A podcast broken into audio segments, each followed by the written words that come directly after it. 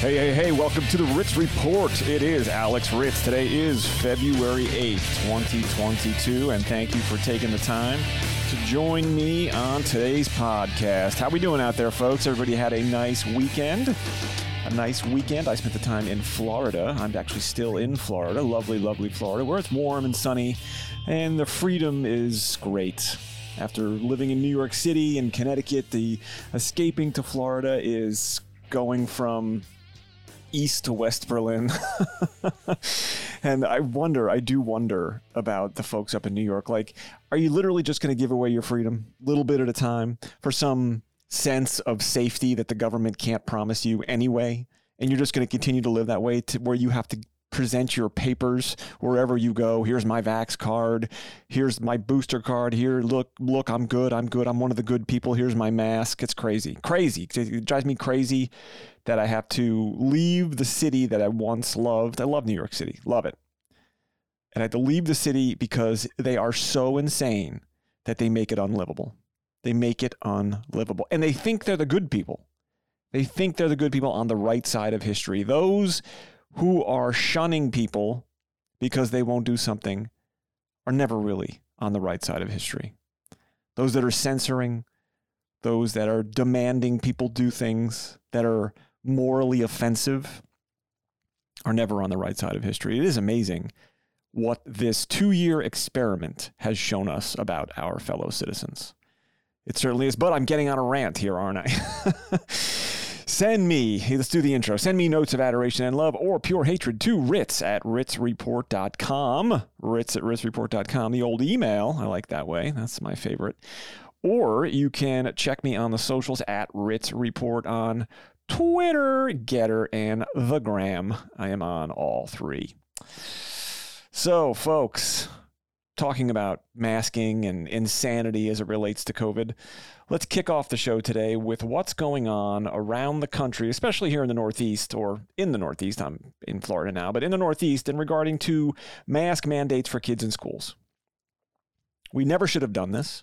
Kids never should have had to wear masks in schools. Around the globe, everybody had, has recognized that kids wearing masks in school is bad. Is bad. I mean, standing in the elevator the other day with my wife, and a young lady comes in and she has her son, and he's probably, I don't know, two. If we were all wearing masks, we ha- my wife and I had an interaction with this child where the kid's laughing and we're sort of like waving at him if all of us were wearing masks, none of that interaction would have happened. And I know, ah, Ritz, what, what, are what, what are you talking about? Some kid in an elevator. What I'm talking about is we as human beings, when we are young and when we interact with adults, it's how we learn. It's how the it shapes the person that we become. The ability to communicate through facial expressions. And I, I find this myself. So I have a bit of tinnitus in my ears where I have a ringing in my ears. I have a really difficult time in restaurants and in places that are noisy picking out what people are saying. And it's incredibly difficult where you have a server or a waiter or waitress and they're wearing a mask and I can't hear them. And you don't realize how much you depend on reading people's lips to know what they're saying. And as somebody who is a little hard of hearing in noisy places, I find I can't hear anything that they're saying. I went to a sushi place this, a few days ago with my wife down here, and I every time the waitress left the table, I said to my wife, "What did she say?" I can hear her I can hear her voice, but because I can't see her mouth moving, I can't put the words together. And I'm an adult. Right? Now, think about all of these little kids who have been forced through this horrible experience to put this mask on their face, which is why we're seeing all of these students who are having delays in their verbal ability. And we are going to see fallout for this nonsense for years to come. Some of the politicians finally, I think, are they're not changing course because they think it's the right thing to do. They're changing course because they look at the calendar and they realize that election time is coming. So morally, they're bankrupt. They still don't actually recognize what they're doing to these children is just plain wrong, that it's child abuse. that if you made your kids sit outside in 30 degree weather on a bucket to eat their lunch before the pandemic, people would be like, What the hell are you doing? Why do you have a child sitting outside in the cold? But now we have state sponsored child abuse with adults cheering it. Cheering it. And now I'm sure that everybody has seen this picture of Stacey Abrams. She's 48, 49 years old, something like that. She's clearly obese. She's sitting on the floor in this classroom full of children who are masked, and she is unmasked. She's the only one in that room at any significant risk of COVID. The only one. Yet these people cannot get past their desire to virtue signal that they are on the right side and that they will go down as history as a good person. I disagree. These people are the opposite of that. They're morally bankrupt. They have no critical thinking ability to actually look at the data and look around the world and see what's happening in other countries and say, okay, we're two years in, we've run the experiment on a number of things. There are a number of things that we now have a lot of data about that we didn't have initially. We can make very clear calls as to what we should do based on the data. I said it last week. Masking, mask mandates in New York versus New Jersey, which didn't have mask mandates. You take a graph of the two states in regards to infection rate and hospitalization, they are almost identical. Identical. So looking at that, and then you have Kathy Hochul, deer in the headlights, stupid Kathy Hochul, who somehow managed to be worse than Cuomo. She comes out and says she doesn't know what she's going to do in regard to masking. So if we look at the other states in in the uh, region in the Northeast, right, you have Connecticut, who has now come out and says they're they're going to drop mask mandates for kids in schools on February 28th. So that's good. That's good. Delaware has said February 14th. So I'm recording this on February 8th. Oregon has said March 31st. And New Jersey has said March 7th. I, I, have a question for all of the governors in each of these states. If you're dropping it, especially Delaware, the 14th, like today is the 8th, how about you drop it now? How about you don't make these kids go through one more day of having to put the stupid cloth mask over their face and breathe their CO2 for hours at a time? Why don't you drop it today? Why don't you have some kind of backbone? The level of cowardice with these people who are supposed to be in charge is awe inspiring. They are cowards like I have never seen. Connecticut, February 28th. Why February 28th? For what purpose? What, we're going to do this to three three more weeks to children for what reason? Oregon, March 31st. All right, like, are you kidding me? The end of next month. You're going to wait almost eight weeks to take these kids out of masks. And then there's New York, Governor Kathy Hochul, the genius, the genius who never got elected, who worked for a guy who couldn't keep his hands to himself. So because he had to resign, which now he claims he's sorry he did resign and he's going to try to make a comeback. We'll talk about that some other time. But she took over for this loser, Cuomo, and she has has been an utter disgrace and just dumb. Just like just dumb. How we get so many stupid people in public office is beyond me. Is it because the smart people don't want to have they don't want to have the anal inspection that the media is going to give them so they're like, "You know what? I can't be bothered with running for office. I can't be bothered with trying to deal with all of this stuff because of what the media is going to do to them." So we end up with these people like Kathy Hochul. My God. My God. Hochul said Monday, yesterday, it was premature to say, this is from the New York Post, it was premature to say whether she'd follow Murphy's lead. Uh, Murphy's the governor of New Jersey. When asked about his announcement during an unrelated news conference in Ulster County, quote, she said, We're hoping to get to that. I've said that for weeks. That's our goal. This is Kathy Hochul speaking. But I'm going to continue looking at the metrics, and I'm optimistic that we're trending in that direction. But I still need time, and I'm assessing. You still need time in your assessing. You have two years of data. You have data from around the world that shows kids in school with no mask is totally fine. But somehow Kathy Hochul, Kathy Hochul, who probably can't balance a checkbook, is still assessing the data. After Hochul said she wanted to see more children vaccinated, she was asked if there was a particular threshold that needed to be crossed. Quote, she said, I'd like to see it higher than 34%, which is what we're looking at now in the kids 5 through 11 year olds. I think, uh, I mean, I know we can do better than that. And again, the older siblings were at about 80% from the 12 to 17, 17 year olds. Let's get those young kids vaccinated, she said. Now, for those of you who don't know, Kathy Hochul wears a necklace that says vaxed. She is a true believer. I'm, I wouldn't be surprised if she has Moderna and Pfizer and J and J tattoos on her body somewhere. She is a true believer. She is a very dangerous, stupid person, but she's a true believer. I do wonder, I do wonder, these quote unquote vaccines were not tested for very long. We didn't have randomized control trials for years. These were done within a year, where it normally takes 10 years to create a vaccine. They were done within a year.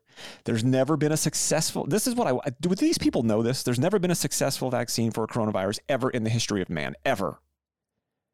And the reason there has never been one is because every time they tried to create one, it ended up in the camp of ADE, antibody dependent enhancement.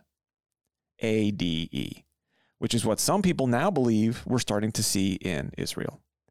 ADE is a phenomenon by which getting the vaccine actually makes you more prone to becoming infected. And when you do become affected, you actually are, the sickness is more severe. So the reason there's never been a coronavirus vaccine is because every time they tested it, it killed all of the hosts after those people were re exposed to the original infection or a variant of the original infection. Pfizer even made note of this in their trial notes that this was a concern. But of course, nobody, nobody bothers to read that. That's completely unimportant. We, we have no reason to actually go to Pfizer's data and look at it. And we talked about it before on the show, where it shows, it shows Pfizer's own data shows that the absolute efficacy of their vaccine was less than 1%. But through spin and through relative risk reduction and all this other nonsense, they were out there spouting Dr. Fauci. Oh, Alex, Dr. Fauci here. You know, the Pfizer vaccine, when it first came out, I said that it was 98% efficacious as long as you weren't spewing droplets throughout. 98%. A month later, I had to drop it down to 94. Then we went to 80. Then it was 70, 65, eh, whatever. Don't get wrapped up in the details. And certainly don't look at my bank account and don't look at where any of the money I make comes from. So nobody wanted to look at Pfizer's information. But that's the reason that there's never been, that there's never been a coronavirus vaccine because it kills the people who get it. Kills the people who get it. Steve Kirsch, who is a technology entrepreneur, who has been maligned, run down. His name has been run through the mud. They've tried to paint him as an anti vax lunatic. He has been vaccinated with the Moderna vaccine. His children, all of his daughters, have been vaccinated with the Moderna vaccine. And all he is doing is observing and calling out what he observes. He was on the Dark Horse podcast a year ago, maybe, uh, look it up if you want to see it. Bret Weinstein's Dark Horse podcast, where they were discussing the efficacy of ivermectin and fluvoxamine and some other drugs that, that could be applied in early treatment of COVID. So Steve Kirsch has a Substack where he writes a number of articles daily. He seems to have a flurry of stuff at night. so I think he works all day and then during the nighttime he like produces, you know, three, four, five emails a day with information about different things related to COVID he got wind of a funeral director in Alabama. And the funeral director in Alabama says that he is seeing a large number of dead bodies. He's an embalmer, so he has to remove the blood from the bodies if they're not being cremated. He is seeing huge numbers of people that have had the, that had these really really strange blood clotting issues that are coming out when he's when he's flushing the blood to the point where he, he's never seen anything actually like this before. And he writes in his email here, he writes, quote, 15 embalmers are all seeing odd fatal clotting in people that first started in 2021. As many as 65% of the cases that are coming through getting embalmed are affected like this. Just like the DMED data, this evidence is being totally ignored by the mainstream press and medical community, as well as the CDC and HHS. So the DMED data was from uh, Senator Johnson's roundtable, where he had uh, some DoD whistleblowers who came out with data about extreme rises uh, of adverse of adverse events related to vaccines in military personnel over the last year. That's what the DMED data is. The only back to Steve Kirsch's piece, the only explanation that fits the facts is that the vaccines are killing Americans in massive numbers and they should be immediately halted. And he writes Meet Richard Hirschman, an embalmer in Alabama with over 20 years' experience. He's a funeral director who spotted really strange clots in dead people after the vaccines rolled out. He was interviewed by Jane Ruby on another podcast, and that received nearly 800,000 views on Rumble. So Kirsch says here that he was introduced to Richard via one of his contacts. Richard has been, been embalming people for 20 years. But Richard reveals that there's about 65% of the cases that he sees that have this clotting phenomenon. So my question to Kathy Hochul would be, shouldn't that give you pause? Shouldn't it even, shouldn't you just maybe take a stutter step in your, your religious zeal to get anybody who's over five years old vaccinated with one of these experimental vaccines. Shouldn't that give you just a second of pause where you self reflect and think to yourself, hmm, fastest vaccine ever created in history, never been another coronavirus vaccine in the history of man because every time it's been tried, it kills all the hosts. Definitely have crazy adverse event signals out of the VAERS database definitely have crazy adverse event signals out of the yellow card system in the UK. Shouldn't we pause, perhaps, and reflect? If we're supposed to be serious people, if we're supposed to be politicians that are really concerned about public health, shouldn't we pause? Don't we have an obligation to pause? To say, hey, you know what? There's something going on here and we should investigate what it is. But no, when you are a true believer, when you are a true believer, you do not pause. When you wear a vaccine necklace and you ask people to go forth and be your apostles in the fight to get people vaccinated, you're nuts. You're nuts. And you certainly should not be in control of anything, certainly not one of the largest states in the union. That's for sure. But there we have Kathy Hochul. Moving on, Canadian truckers. So the Canadian truckers are they're making some headway up there. These people are awesome. They are awesome. They are they are doing in Canada what I can't believe we didn't do here in the United States. Like I had said on a previous podcast, like it really makes you think. It really makes you sit down and reflect and think about your fellow countrymen and the, the what you thought of them before this entire thing started and what you think of them now especially as a guy living in New York City, like I don't even know what to think at this point. I really don't. The, the people have lost it. They've lost it. They refuse to hear data. They refuse to hear reason. They refuse to hear any sort of narrative that goes against what it, what it, whatever it is that they are pushing. It's crazy. So the truckers are up there and they're they're having some effect. It turns out today I'm reading in the paper that even the police, the Ottawa police, are either threatening to resign or they're just saying, you know what, we are not going to impose these draconian efforts to restrict whatever it is these truckers are doing because they're not doing anything. They're not doing anything. They're, they're allowing emergency personnel and, and vehicles through. They're not blocking the roadways in such a way that they're preventing, you know, people who are injured from getting to the hospital. They're feeding the homeless people. The homeless people up there are saying, we don't know what we're going to do when the truckers leave. They set up bouncy castles and they have the kids playing. I mean, it's, it's unbelievable. And you talk to the people that are actually there on the ground, and they say it is a it is a sense of pride in Canada. It is a sense that these people just want to go back to their lives before all of this madness. And they're considered the ones that are crazy, which is insane. Think about that. They just want to go back to their lives. They just want to be left alone. They want to go back to work. They want to drive their trucks, do their routes, go home to their family, and live quietly. That's all they want. They're not asking for something radical. They're not asking for something dangerous. They're not doing something that's totally outside of the norm. But yet, Justin Trudeau can't get out of his own way. He cannot get out of his own way. They've been there for almost two weeks now. He's still in hiding. He won't come out and actually talk to them. When he does speak about them, he insults them. So, yesterday, the 7th, he tweeted Canadians have the right to protest, to disagree with their government, and to make their voices heard.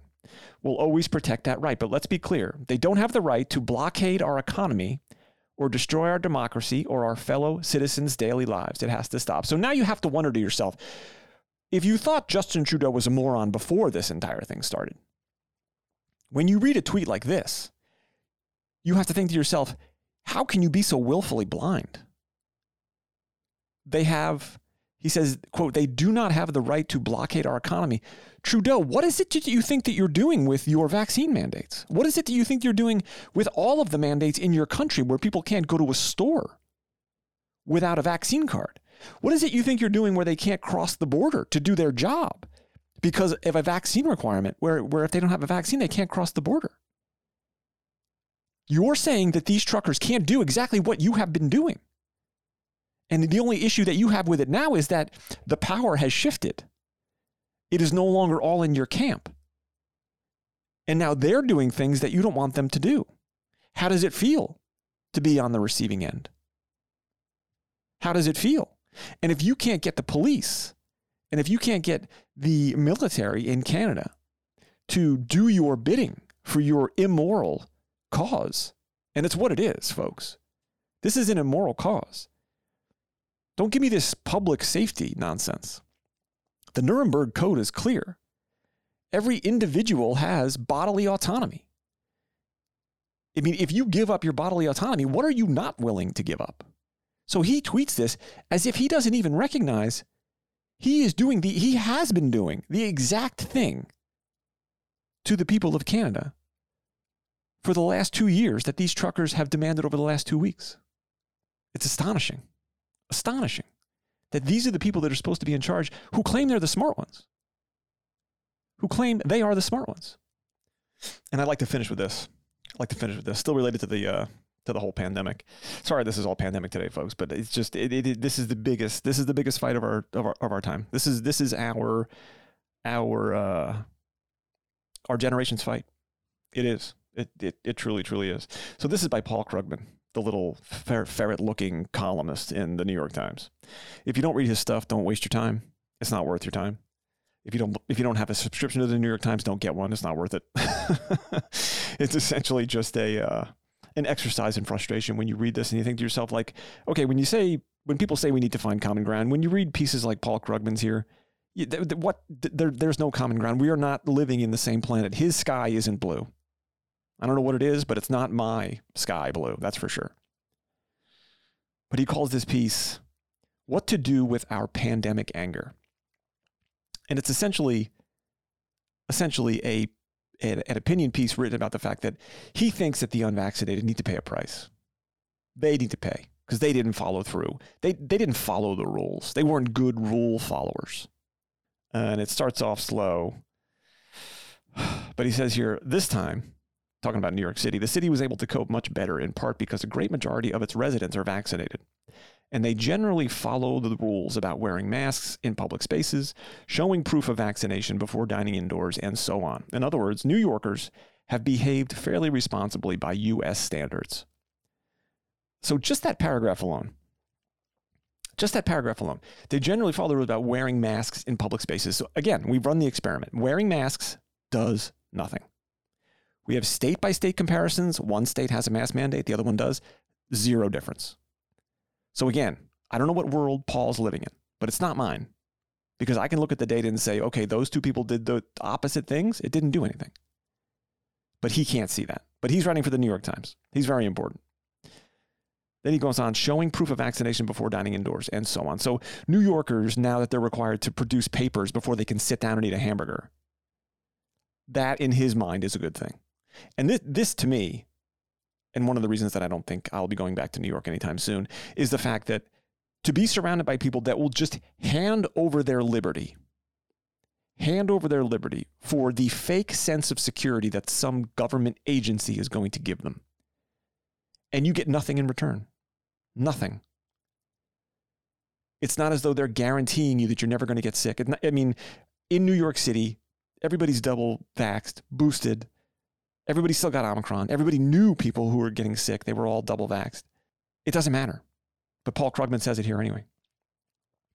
He continues America has done a very poor job of dealing with COVID. We have more deaths as a percentage of population than any other wealth, large, wealthy nation, with the disparity even wider during the Omicron wave than it was before. Why? Because so many Americans haven't behaved responsibly. And here comes the finger wagging from the New York Times. You stupid rubes out there, you chose not to get vaccinated, and now you're making us, the United States, look bad around the world because we have more deaths as a percentage of population than any other wealthy nation in the world.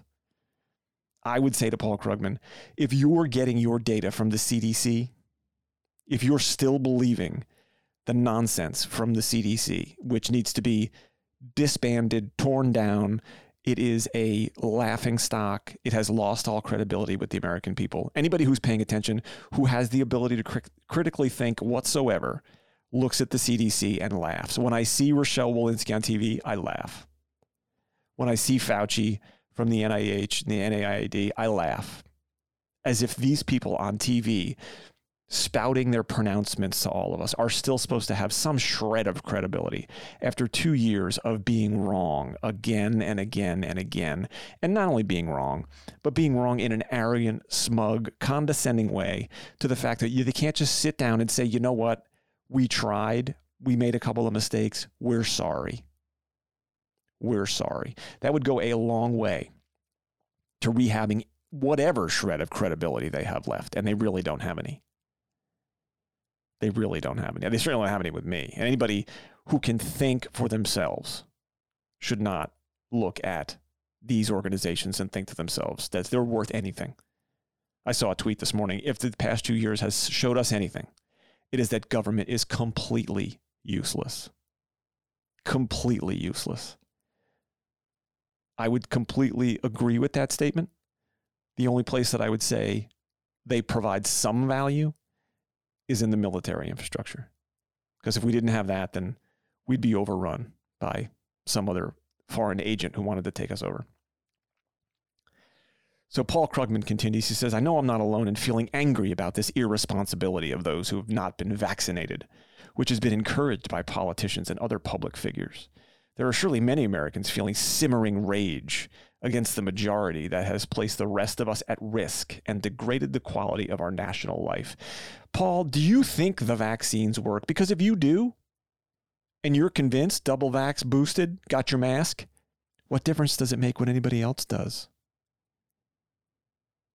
I don't go to the gym and complain that I'm not getting results because you don't go to the gym. That's on me.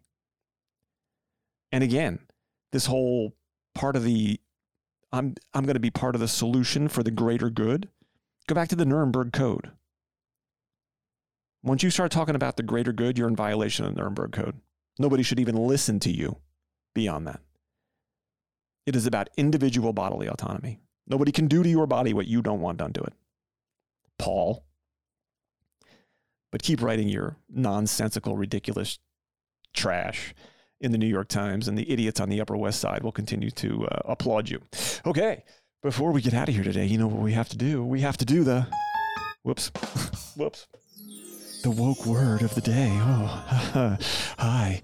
Oh, this is Paul Krugman. I'm your uh, I'm your resident idiot for the day. So I decided to come come in and um, to come in and do the woke word of the day. And the woke word of the day is is feminist. Ah, feminist.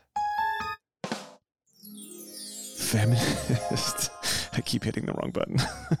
feminist, ah, feminist. Feminist is someone who believes that men and women should be equal and that men should die. Ah, feminist. Ah, this has been Paul Krugman. I stopped by today to uh, do the woke word of the day on the Ritz Report, but don't worry, I'll be back again. I certainly, certainly, certainly will. It's been good visiting you with you. Ta ta. Please continue to read my trash in the New York Times. Okay, folks, and to finish off on a high note, of course, we want to make sure that we uh, exercise our intellect by listening to our dear, dear, fearless leader.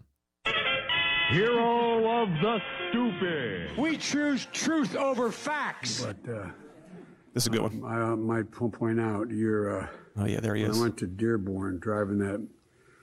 Uh, you know, There he is. Uh, was up there. I don't know, man. It. It uh, That intellect. I think the press thought I was crazy. I enjoyed Sharp so intellect. going up and uh, your new EV factory and uh, and that uh, that Hummer. Oh, yeah. Man, you are one pathetic loser. We choose truth over facts. Are you kidding me?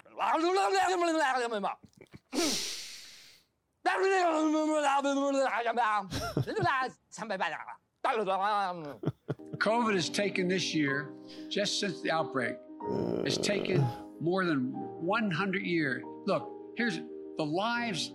It's just, it's, I mean, you think about Think it. about it. There he is, folks. President of the United States. Thanks, Joe. The man with the nuclear football, the man with the codes, the man who is in charge of all of our futures. if that doesn't keep you awake at night sweating, I don't know what will. I don't know what will. Thanks for joining me today on the Ritz Report, Tuesday, February 8th, 2022. Please do me a favor. Do me a fat solid because we're here together sharing this time. And I certainly appreciate you taking the time out of your day to come here and visit with me. Please use that share button on your phone and share this podcast with some of your friends who are informed, who are uninformed, who stare at the carpet, who talk to their dog all day long, whoever they may be. I think that they could benefit from a little bit of the Ritz Report in their life, in their life. And one other thing, if I could ask you, give me a review on one of the platforms wherever you download this podcast, whether it be Apple iTunes or iHeartRadio or Stitcher or eTune or wherever the heck it is. Give me a review. It is greatly, greatly appreciated. Until next time, please send me notes of adoration and love or pure hatred to Ritz at RitzReport.com. Ritz at RitzReport.com. Check me on the socials at RitzReport. And, and, and, as always, my friend, as always, until next time, let's go, Brandon.